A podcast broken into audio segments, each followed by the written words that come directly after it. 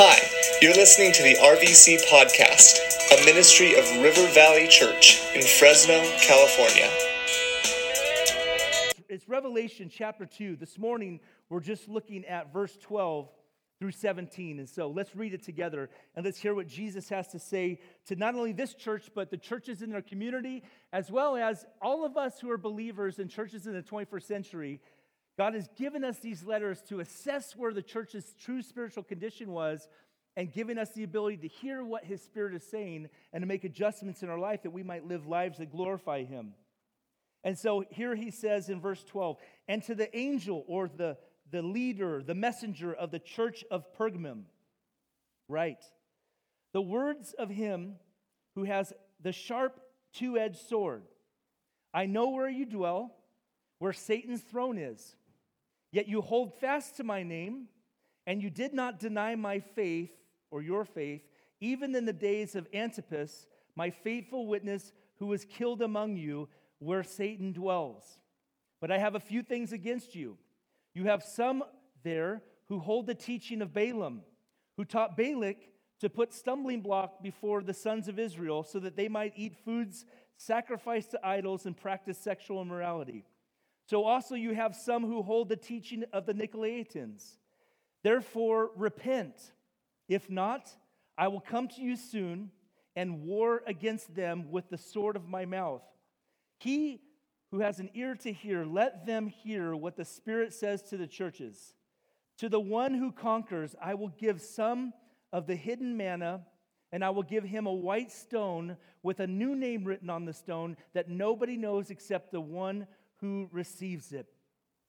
So the church in Pergamum was uh, another church out of the seven churches that certainly was a real church there in Pergamum. And, uh, and then there were surrounding churches, and these letters were to be passed on, and certainly to the church throughout the ages. We learn from these, these uh, letters that the Lord wrote to these churches so that we might gain some understanding of what does it mean to walk with God and what is He actually looking for in our lives. In this city, they had a lot of wealth. This was the a city that had the first temple dedicated to Caesar. So Caesar worship was a part of the Roman community where they would actually burn incense to Caesar and people would declare Caesar uh, is Lord. There were certainly many temples devoted to idol worship. And in the midst of this city was this church with the challenge of living in the world without the world and all its philosophies living in them. We learn in uh, throughout the New Testament, we can see, even in the book of Hebrews, the Hebrews chapter 11, it talks about all the different men and women of faith and what they went through for that faith. And many of them gave up their lives because their belief and their faith in God. And one of the, one of the characteristics that, uh, that the writer of Hebrews describes them as, he says, they lived their lives as strangers in this world and pilgrims in this world or sojourners in this world. And the, the mental picture for the Christian is this that we're passing through this world, we're heading towards our eternal home. And you and I are, are living lives that really are counterculture to the philosophy and this world system that's all around us. And sometimes it causes persecution, as we read about last week, the church of, of uh, Smyrna. And certainly we talked about the, the, the, um, the persecution that's even happening in our day and age in the 21st century towards Christians. He said, You see your life as a pilgrim. See, they're in the world. We're in this world, but we're not supposed to be of this world. This church that Jesus wrote to, they settled down with the world, so to speak. Now, each letter begins with a description of Jesus and a description in Revelation chapter 1. There were d- different descriptions of who he was, the character that Jesus is. And, uh, and, and then it always ends with a promise, each letter does. And so this one begins with a description of Jesus, he who has the sharp two edged sword. And all those descriptions that we read about, last week, Jesus began the letter to the church of Smyrna that had no criticisms toward the church because they were a church that were persecuted. His only uh, admonition to them was uh, stop being fearful and be faithful to me even unto death. And he described himself as the one who was alive and dead and alive again, describing that he went to the cross and suffered for humanity, giving them that understanding that he identifies the suffering they were going through. This letter begins with this, this idea that Jesus has the sharp two edged sword, the one with the two edged sword. And it's a reference to his authority, but also a reference to the Word of God. We read in Hebrews chapter 4 For the Word of God is alive and powerful. Listen how cool this description of God's Word is. It is sharper than the sharpest two edged sword, cutting between soul and spirit, between joint and marrow. It exposes our innermost thoughts and desires. Nothing in all creation is hidden from God. Everything is naked and exposed before his eyes, and he is the one to whom we are accountable.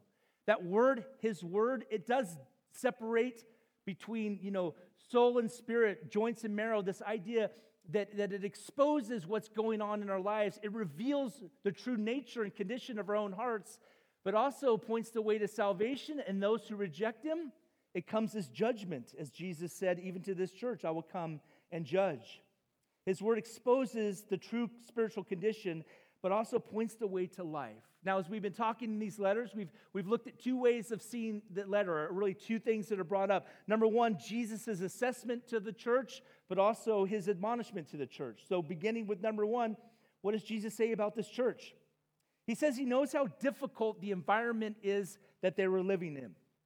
Two times he mentions it's where Satan's throne in. I know what you're thinking. You thought that was Las Vegas. It was actually right here, right in Pergamum. you might feel like, can you imagine like you're like, man, it's so difficult walking with God in my community. It just feels like that there's something opposing me. And then you get a letter from Jesus saying, oh, by the way, that's where Satan's throne is. He's operating this, this unseen spiritual world that is constantly combating uh, the, the, the Christian life and the gospel message. If you've ever felt like, man, I really want to live for God, and you felt some sort of invisible pushback, you got to know that the, the scripture tells us that, that uh, we're walking in this world, but there's this unseen spiritual realm that's around us that certainly causes opposition. Even Peter says that be careful, be alert, for your adversary, the devil, prowls about like a roaring lion seeking someone to devour. He says, Guys, I know how difficult it is to live for me there in your community. That reference to Satan's throne, it could be a reference to the great temple that was dedicated to Zeus, or also the temple dedicated to Caesar himself. Behind the scene idolatry, though, was this unseen spiritual world, all being orchestrated by Satan. He gave them praise or com- uh, commendation from the Lord. He says, You've held on to my name and you've never denied me. He, they never denied his deity, nor their personal faith in him. And he said, even in times of persecution, you actually did not deny my name. You held fast to my name. And he described the, the, the, a real person in their community, in their church, that actually gave up his life, Antipas. But here comes the criticism in verse 15 and 16. The criticism from the Lord. He says that you're allowing compromise to come in. And when compromise comes in the church, it pollutes the entire body. How did they allow compromise? What was he talking about? Well, in Ephesians, the letter to the church of Ephesus, we read in uh, chapter 2, verse 1 through 7, it, it was that the, the Lord praised them because they didn't tolerate wickedness, right? They, they called sin sin in their community and they called it out, but they also rejected, he said, the, the, uh, the deeds of the Nicolaitans. So, what Ephesus was rejecting the deeds of the Nicolaitans, and we'll get to what those guys represented in a second. Now it has become teaching in verse 16, something that they actually receive as doctrine and, and allow to invade and infiltrate that church.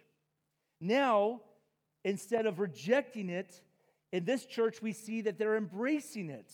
And he mentions two things the teaching of Balaam and the teaching of the Nicolaitans. So, Balaam, we learn a little bit from this passage, right? But you can read about uh, the story of Balak and Balaam. Balaam was this, uh, this, this prophet of God, but he was kind of like a, a, a, a wayward prophet, if you would. He would hire himself out, and Balak sent word to him and saying, Listen, there's this group, there's this nation who uh, it seems like has a lot of like hand of God on their life, and I want to hire you to come and curse them.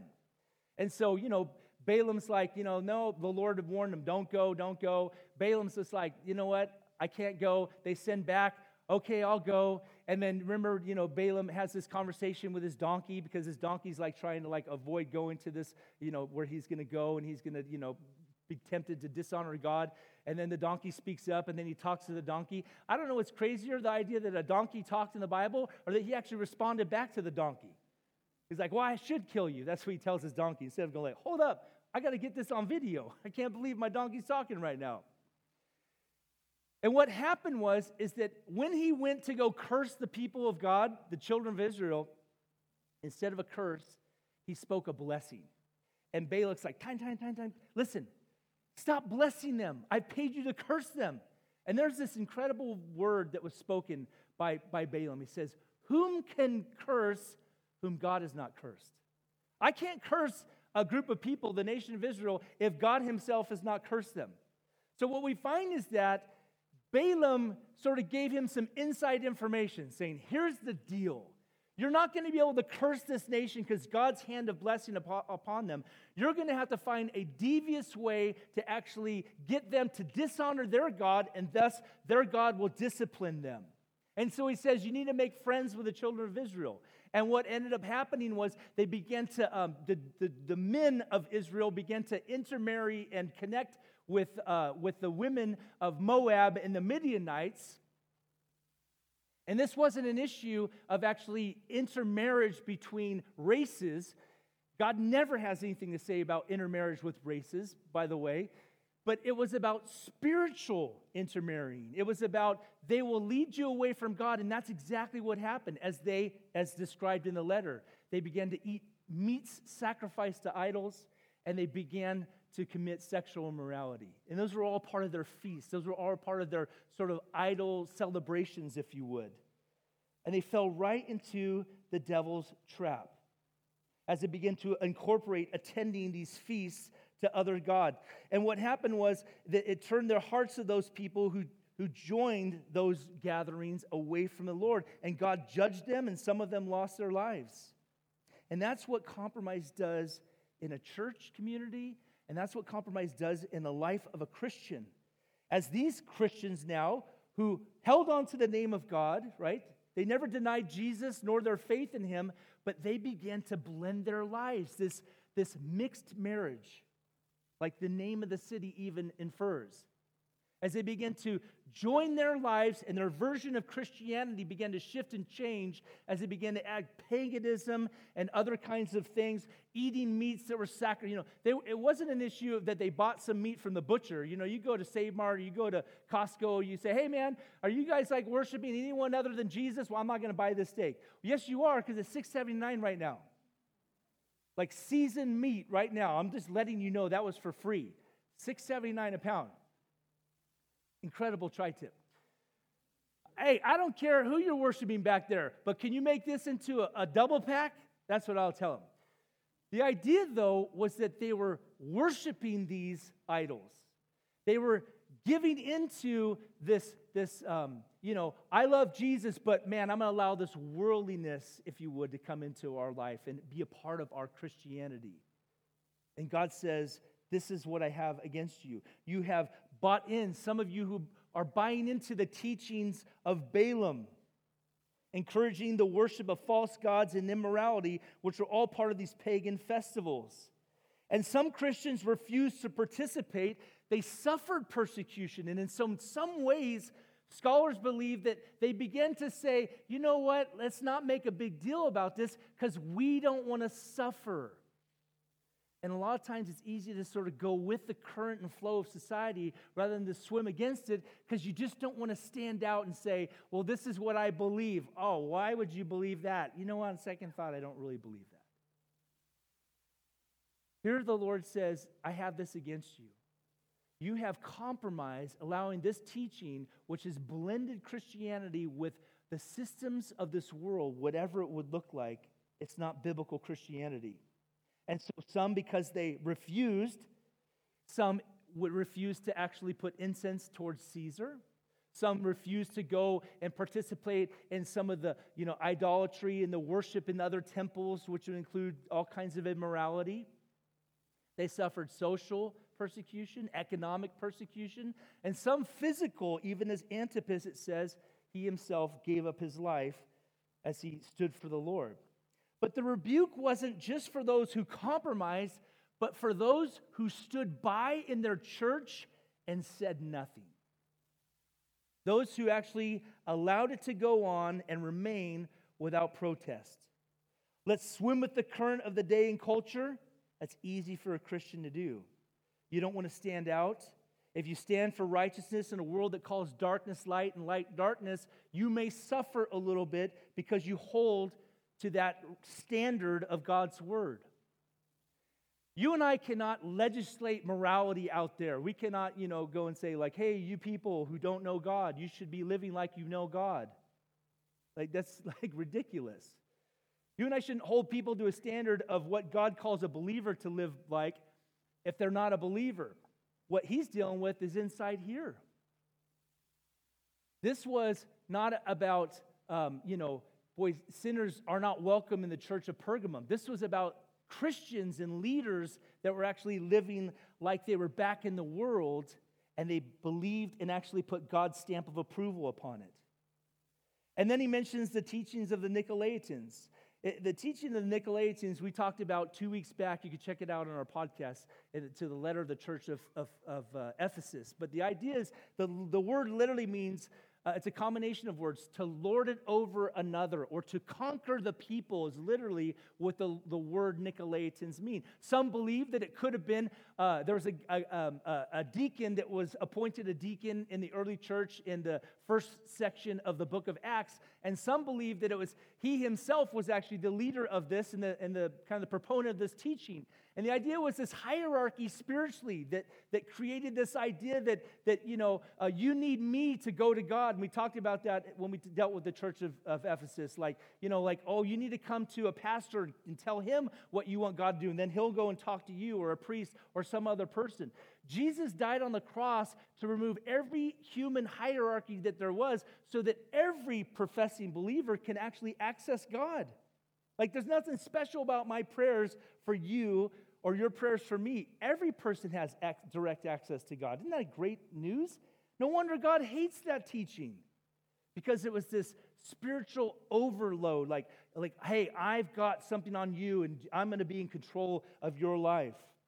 It gets pretty disgusting when you look at how it, how it fleshes out in church communities, even in the 21st century. But he says, that you hold to the teachings of Balaam, the holding the teachings of the Nicolaitans, who, by the way, they also approved of immorality. And it was this infusion of paganism and Christianity. You see, it's a big deal with God. It's a big deal with God. How many of you guys are married here today? Just raise your hand. Do it like with authority. Yeah, I'm married. Right? it's a big deal for you that, that your spouse is the only legitimate source of intimacy. Can we all affirm that right now? Like you married people like, yeah, heck yeah. Like heads are gonna roll if it's anything different, right? Whatever that intimacy might be, might be emotional intimacy. It's like no control, alt, delete, or worse is gonna happen in your life. You know what I'm saying? See, the, your relationship to God is in that, it, that we, we see that beautiful display. This is why marriage, by the way, is such a big deal between a husband and a wife and the two will become one, right? And they'll be fused together because it promotes this image of Christ and the church. He's the husband, we're the bride. That is the most intimate human relationship in the world.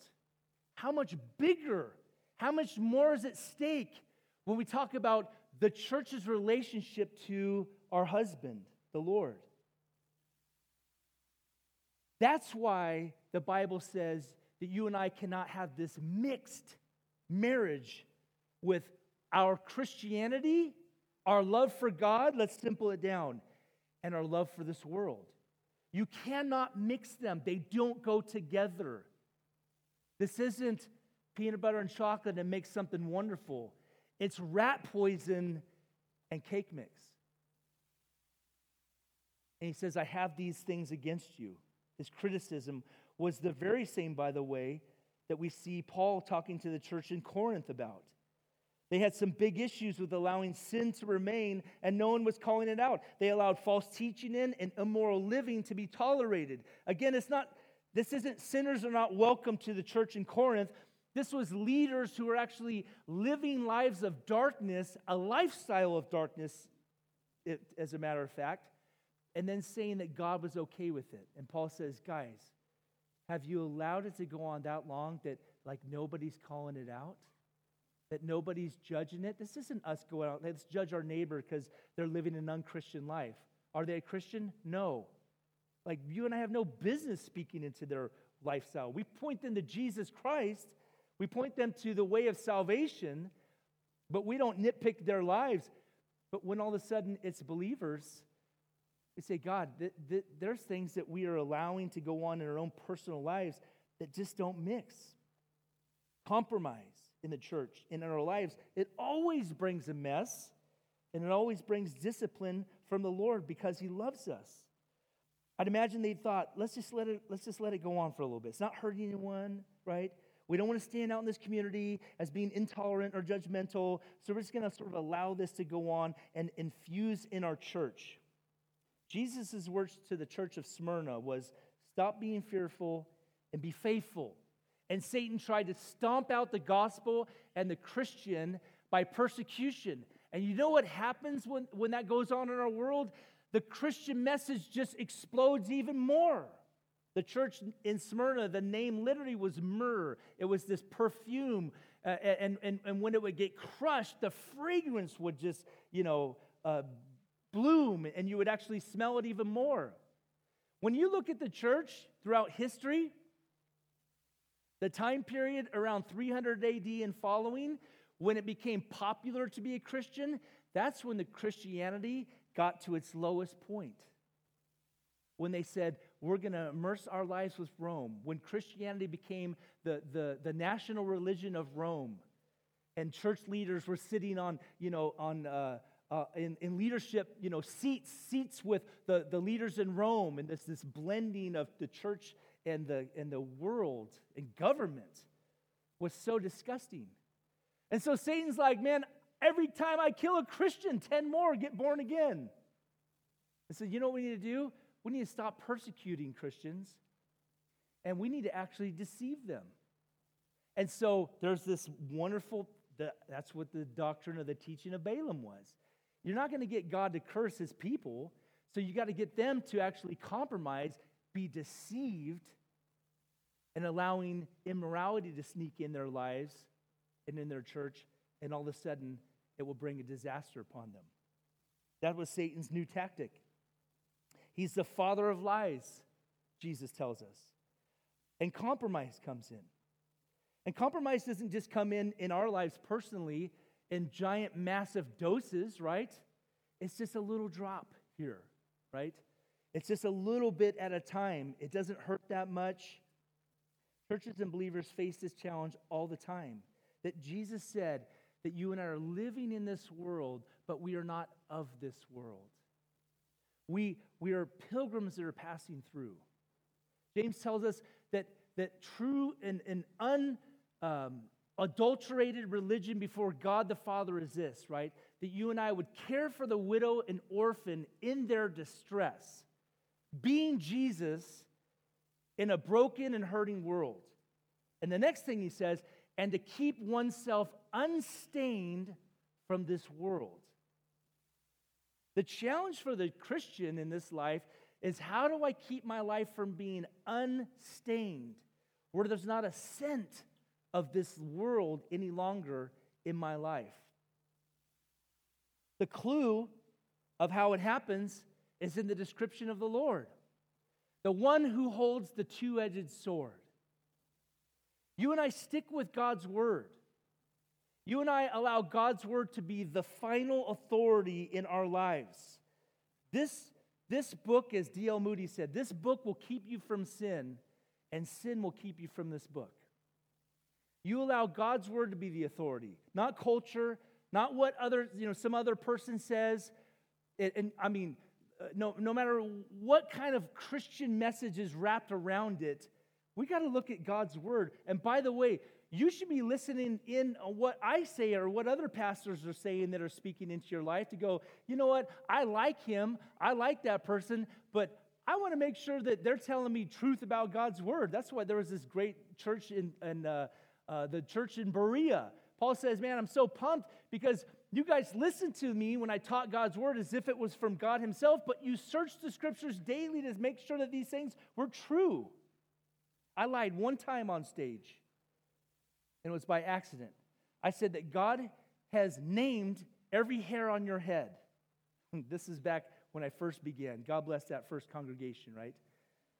And, and my buddy just starts laughing in the front row. And I went, okay, I might have lied about that. He knows he's numbered every hair on your head. See? But someone was a student. And some of you, he doesn't have to count that far, right? With the numbers of hairs on our heads, except for Brian Hill. What the heck? He just like God said, let's give him more. Let's give him more. Let's make, let's make him a lion. But you've always got to be vigilant. That church had that opportunity in those beginning stages when compromise started creeping in. What was the deeds of the Nicolaitans in the church of Ephesus became doctrine and teaching that means that they had fully embraced it in their messages that they were proclaiming. You got to be vigilant. You got to stick with the Word of God. Stick with the Bible. It's the authority on life and how you and I are called to live it. And when the church loses that influence of Scripture and, and, and like Ephesus lost that genuine first love for God, the light in the community begins to be diminished. And our real effectiveness in the Fresno Clovis community is empty when we allow compromise and stop loving God with all of our heart, soul, mind, and strength. The most dangerous thing for the church is when Christians are no longer distinguishable from a non believer. A lot of you have friends that you would love to invite to RVC. By the way, that's why those um, little uh, you know, invite cards are on your seat so you can invite someone to join you. And you might run across someone saying, like, oh my gosh, man, I have non Christian friends that are actually, you know, more moral and better and, you know, don't talk behind people's back and, you know, that kind of stuff. Well, the good news is God's not, you know, uh, you don't have to accept a Christian into your heart. You re- receive Christ in your heart, right? Who's perfect. But the problem is, is that they actually can look at the church and say, I don't see any difference. Sam and I, back when we were uh, youth pastors in Laguna Beach, and uh, uh, we went to this little tiny hole in the wall gym on PCH, Coast Highway. It faced the highway. It wasn't like we're looking out of the ocean, like, oh, I can work out for hours. It was like this little hole in the wall gym. But there was a guy that worked in that gym who was kind of friendly with some of our, like, you know, kind of like young adult crowd. And he hung out with that young adult crowd and saw them partying harder than all his buddies that were all non Christians. We're trying to share the gospel with him. And he had a statement to actually a, a, girl that Tam was mentoring at the time, who was in that same sort of like age bracket. And, uh, and it was that he, a non Christian trainer at this gym said, if you're going to do it, just go all in. Speaking of the Christian life. And I just went like, man, hold up. Hallelujah. Do you want to take the microphone? Isn't that crazy that, that and he was referring to a group of people that were fully immersed in our church in Laguna Beach. That's sad. And, and what I want you and I to deal with today is not, oh, yeah, you know who should be here right now? You know what I mean? You all have friends right now that went through your head saying, you know who needs to hear this? Well, you should see their Instagram. Do you know what I'm saying? Like, no. He or she who has an ear you hear what the Spirit is saying to you as a believer. You start dealing with you first. I need to deal with me first. In what ways can we allow compromise into our lives or even in this congregation? It's a bad mix. We try to fit into this world and continue that walk with God. James tells us this. Listen to what James says. Uh, the book of, you don't, um, when we get to heaven, if you're having a, a, a, bad day, I don't think you ever have a bad day in heaven, but let's just like pretend that that might happen. Don't go talk to James. You know what I mean? James is going to like, oh, boo hoo hoo, you're having a bad day? It's heaven. And then you're going to be like, you know what? Good point, James. You have a friend like that? It's like they're just not really tender with you. You know what I mean? James didn't, wasn't very tender with the church he was writing to. Here's what he says in James 4 4. You adulterers. Don't you realize that friendship with the world makes you an enemy of God? I'll say it again. If you want to be a friend of the world, you make yourself an enemy of God. What a great way to start off his Bible study with that congregation, right? When he says that you and I, when we try to be friend of the world, we're no longer a friend of God, he's not referring to God's response to us. He's referring to your response to God, my response to God. When you begin to infuse your life with the world, it's you're the one who's backing away. It's you're the one who's pulling away from God. God's constantly pursuing you and calling you and calling me into this intimate relationship with Him. But it's we begin to put our affections to the things of this life and the things of this world, and that's when it starts to happen for us. We allow this world, the view of sin, to infiltrate our lives. It will cause us to alienate ourselves from God. We see that happen. There's a guy named Demas in the New Testament. We read about him in three places. Demas was a fellow soldier with the Apostle Paul. He was a proclaimer of the gospel. He lived in a, a life that pointed people to Jesus Christ. But Demas, in Paul's last written letter to Timothy, 2 Timothy, we see that Demas greets Christians that Paul's writing to in two occasions in the New Testament. But we see in chapter 4 of 2 Timothy, Paul says this about Demas Demas has forsaken me. Translation, forsaken his call, having loved this present world. You and I would have looked at Demas and said, okay, his buddy, yeah, he, he might not last. And that person over there, they may cave in to the pressures of this life. But Demas, man, Demas is a man of God. Demas is solid.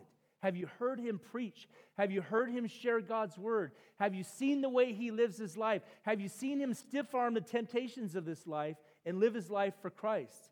And Demas, it says, having forsaken Paul because of his love for this world. Here John tells us in 1 John chapter 2, he says, Do not love this world nor the things it offers you. Literally, it means in the original language, stop loving this world, is what John said. For when you love the world, you do not have the love of the Father in you. For the world offers only a craving for physical pleasure, a craving for everything we see, and pride in our achievements and possessions. These are not from the Father, but are from this world. And this world is fading away along with everything that people crave. But anyone who does what pleases God will live forever. How does that happen for us? It's a little compromise in our lives. Wanting to serve God, have favor in our lives, but allowing this world into our lives and that toleration of sin, attitudes of the world, what we value, material over spiritual things, hatred towards another person created in the very image of God, whether they believe in Him or not, greed, that lifestyle of this world, as, as he mentions to the church of Pergamum, you know, the sexual sins that were prominent in their life. We're not to be sin sniffers here today. We're to look within our own hearts. We're to say, like David, Lord, search my own heart and know my heart and see if there's any grievous way in me. And then we do what Jesus says next to do. First, he gives his, his uh, assessment of the church. Here's number two Jesus' admonition to the church. He says to change the way you are living. Repent. That's what repentance means. It means to change direction, change your mind about this situation. This is part of the Christian life. As God reveals areas of our lives that don't honor Him, we choose to say, God, I want to turn my mind away from the way I was thinking. I want to go in the direction that you're calling me to go in. The church in Corinth was on the same path that Pergamum was dealing with. Here's what Paul tells them. He says in 2 Corinthians 6 14, Do not team up with those who are unbelievers. How can righteousness be a part of with wickedness? He wasn't saying, hey, you know, if, if the coach puts you in and you, are you know, you're left wing and they're, you know, a right wing in soccer. It's the only sport I actually knew and played. And uh, saying like, ah, coach, I don't know about that, you know. That person doesn't go to church and they don't love God, and so I don't think I could pass it to them. He's talking about fusing your lives where you begin to take on a lifestyle that they're taking on. This would include marriage, by the way. That's just a little aside for us. That's why God calls you and I to marry within the faith. You marry someone who's a believer. You don't, you don't missionary date. Like I've never, well, I've seen it happen a few times, but it's just, you know, for every thousand, you know, people that have tried to, you know, convert, oh, I'm really going to bring them to the Lord. There's like, it's like, you know, your chances are pretty slim. He says, How can righteousness be partnered with wickedness? How can light live with darkness? What harmony can there be between Christ and the devil? How can a believer be a partner with an unbeliever? And what union can there be between God's temple and idols? Because, again, they were actually worshiping other false gods. In Corinth, believers were. He says, For we are the temple of the living God. As God has said, now he quotes an Old Testament prophet I will live in them and walk among them. I will be their God and they will be my people. Therefore, come out from among unbelievers, separate yourselves from them, says the Lord. Do not touch their filthy things, and I will welcome you, and I will be your father, and you will be my sons and daughters, says the Lord Almighty. And then in chapter 7, Paul says, let's now interpret it for us. Because we have these promises, dear friends, let us cleanse ourselves or separate ourselves from anything and everything that can defile our body or spirit. And let us work towards complete holiness because we fear God. Remove everything that dishonors the Lord from your life, essentially, is what he says. It's not something that you do when you come to Jesus. Yes, we repent, but it's an ongoing work. Repentance puts us back on track with God. This morning, as His Spirit, He who has an ear, she who has an ear, listen to what the Spirit is saying to the churches, to the believers. When God speaks to your heart, repentance means not feeling remorse. It actually means like making a willful decision. This is what I'm doing. This is dishonoring God. I'm going to turn back and I'm going to head in the direction of God. Pergamum, Corinth, the church in the 21st century, sometimes it looks more like the world than it does the Christian community. And when Jesus calls it out, his word speaks to us, we choose to repent. I'm so grateful that this gift of repentance is given to us as believers because grace and forgiveness always meets us when we say, God, you know what? I've been, I've been getting squirrely, haven't I? And he's like, I would have used a different word, but yeah, I'll accept that. Lord, I want to repent. This attitude that I've had, this animosity that I've had, this, this uh, indifference to human beings that I've had, I want to repent. 1 John 1 9, if we confess our sins, he's faithful and just to forgive us of our sins. He says, and if you don't, judgment's coming. Not condemnation, but judgment. Peter talks about that. He says that judgment will begin with the household of God. God loves us enough to bring his sword in his word. And then he says the promise to overcomers. I love this spiritual nutrition a new identity and true intimacy. He says you get to you get the right to partake of the hidden manna. Manna in the Old Testament was this, this like um, almost like a vanilla wafer, I'd like to think. You know what I mean? Just came down for the children of Israel. Every morning They'd go collect vanilla wafers.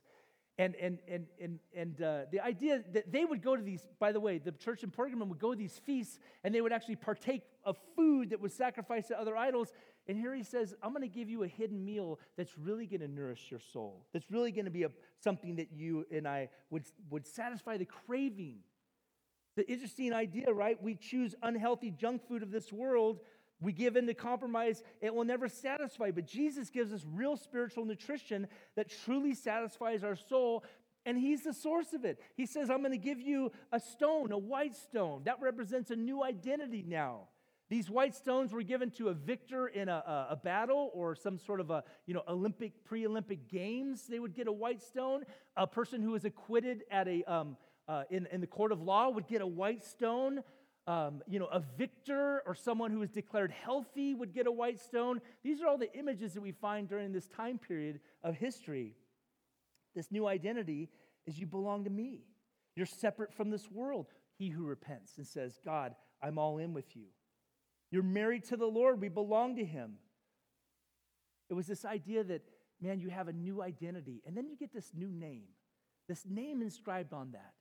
You know that, that the, the overcomer in heaven, you know, your mom might have called, gave you a name, you know, but you have a name that only the Lord knows about that He's given to the overcomer. We, we, use, we, have, we have pet names for people that we love, right? It speaks of intimacy. We have pet names for people we don't like, too, right? But the loved ones that you have, you know what I mean? You have these pet names. Tam and I have, you know, I have a pet name for Tammy. It pops up on my phone, so if you and I are close enough, you'll see it when she calls. I'm not going to say it right now. You guys want to know what it is? Sugar lips. There you go. Sorry, babe. Sorry about that. What else am I going to say when I kiss you? It's just like, just pop rocks and sugar. Look at it. I'm not in trouble, by the way, either. I'm not like in trouble with her. I didn't just say that to go like, oh, he must have been in the doghouse and now he has a microphone. Gee, I wish I had a microphone. I could get out of the doghouse too. I'm not in the doghouse.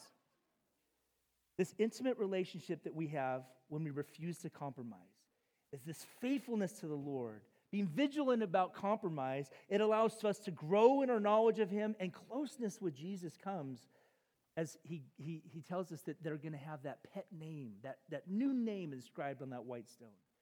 Guys, I imagine when they got this letter that they were like, sometimes we are in church and the Spirit speaks to us and we say, Wait, have I slipped that far? I'd imagine when they heard that, they're like, no, no, no, no, no, no. This is, this is for the church of Thyatira down the street, right? You meant this letter for Clovis Hills, right? And it says, no, no, no, no, no. It says Pergamum. There are some among you have, who have allowed the teaching of Balaam to enter in your life. There are some among us who have allowed the teaching of the Nicolaitans, this fusion of worldliness and Christianity. Where is God speaking into your heart today? In what way has your life become infiltrated by this world, mixed in a bad way? How does He want you to respond? Be faithful, right? It will be rewarded. Be strong, swim against the current. I know it's difficult. We have young people in here today. I can't imagine going back into junior high or high school or the sixth grade and try to stand for Jesus Christ. We pray for you, but it can be done by you saying, God, I need your Holy Spirit to give me strength to stand up in the midst of a culture that is going a million miles in the other direction. We pray for our young people. Be strong. Swim against the current, the culture, uh, the currents of this culture, and be vigilant. Remove anything that hinders you from growing closer to Jesus Christ, and repent. Change the way that you're living. I don't know what God has for you today, but you know we always close our, our service off with some worship because, and we and we have prayer available, by the way, at every service because we want an opportunity for you to do some business with God. What is the Lord speaking to your heart today? You know, the greatest gift that you and I could ever be given is a relationship with God, to have intimate relationship with Him, to know Him, to be right with Him, to have the promise of eternal life. You see, that's why He was reminding those guys, guys, be faithful, because man, you're going to partake of the hidden manna one day in the kingdom of God. You're going to have that stone that declares that you've been acquitted, you belong to me, and you're going to have that new name that you'll hear, I imagine, when you and I step into God's kingdom. It's something that He wants for every single one of us. So do some business with God. Maybe you've joined us today and you actually don't know Jesus personally. You don't have a relationship with Him. You don't have the assurance that your sins are forgiven. If you were to die this week, you're not certain that you would spend eternity with God in heaven because you're thinking, boy, I, I, how does that happen? Well, there's nothing you could do that can ever earn God's favor or salvation. There's nothing that you could do to actually cancel out your debt of sin, nor can I. The Bible tells us that God so loved the world that he gave his only son, and that whoever would believe, put their faith in him, would not perish, spend eternity outside of God's kingdom, but they would have eternal life. It's simple faith in Jesus Christ. What do you do? You recognize you've sinned. God, I'm a sinner. You believe that Jesus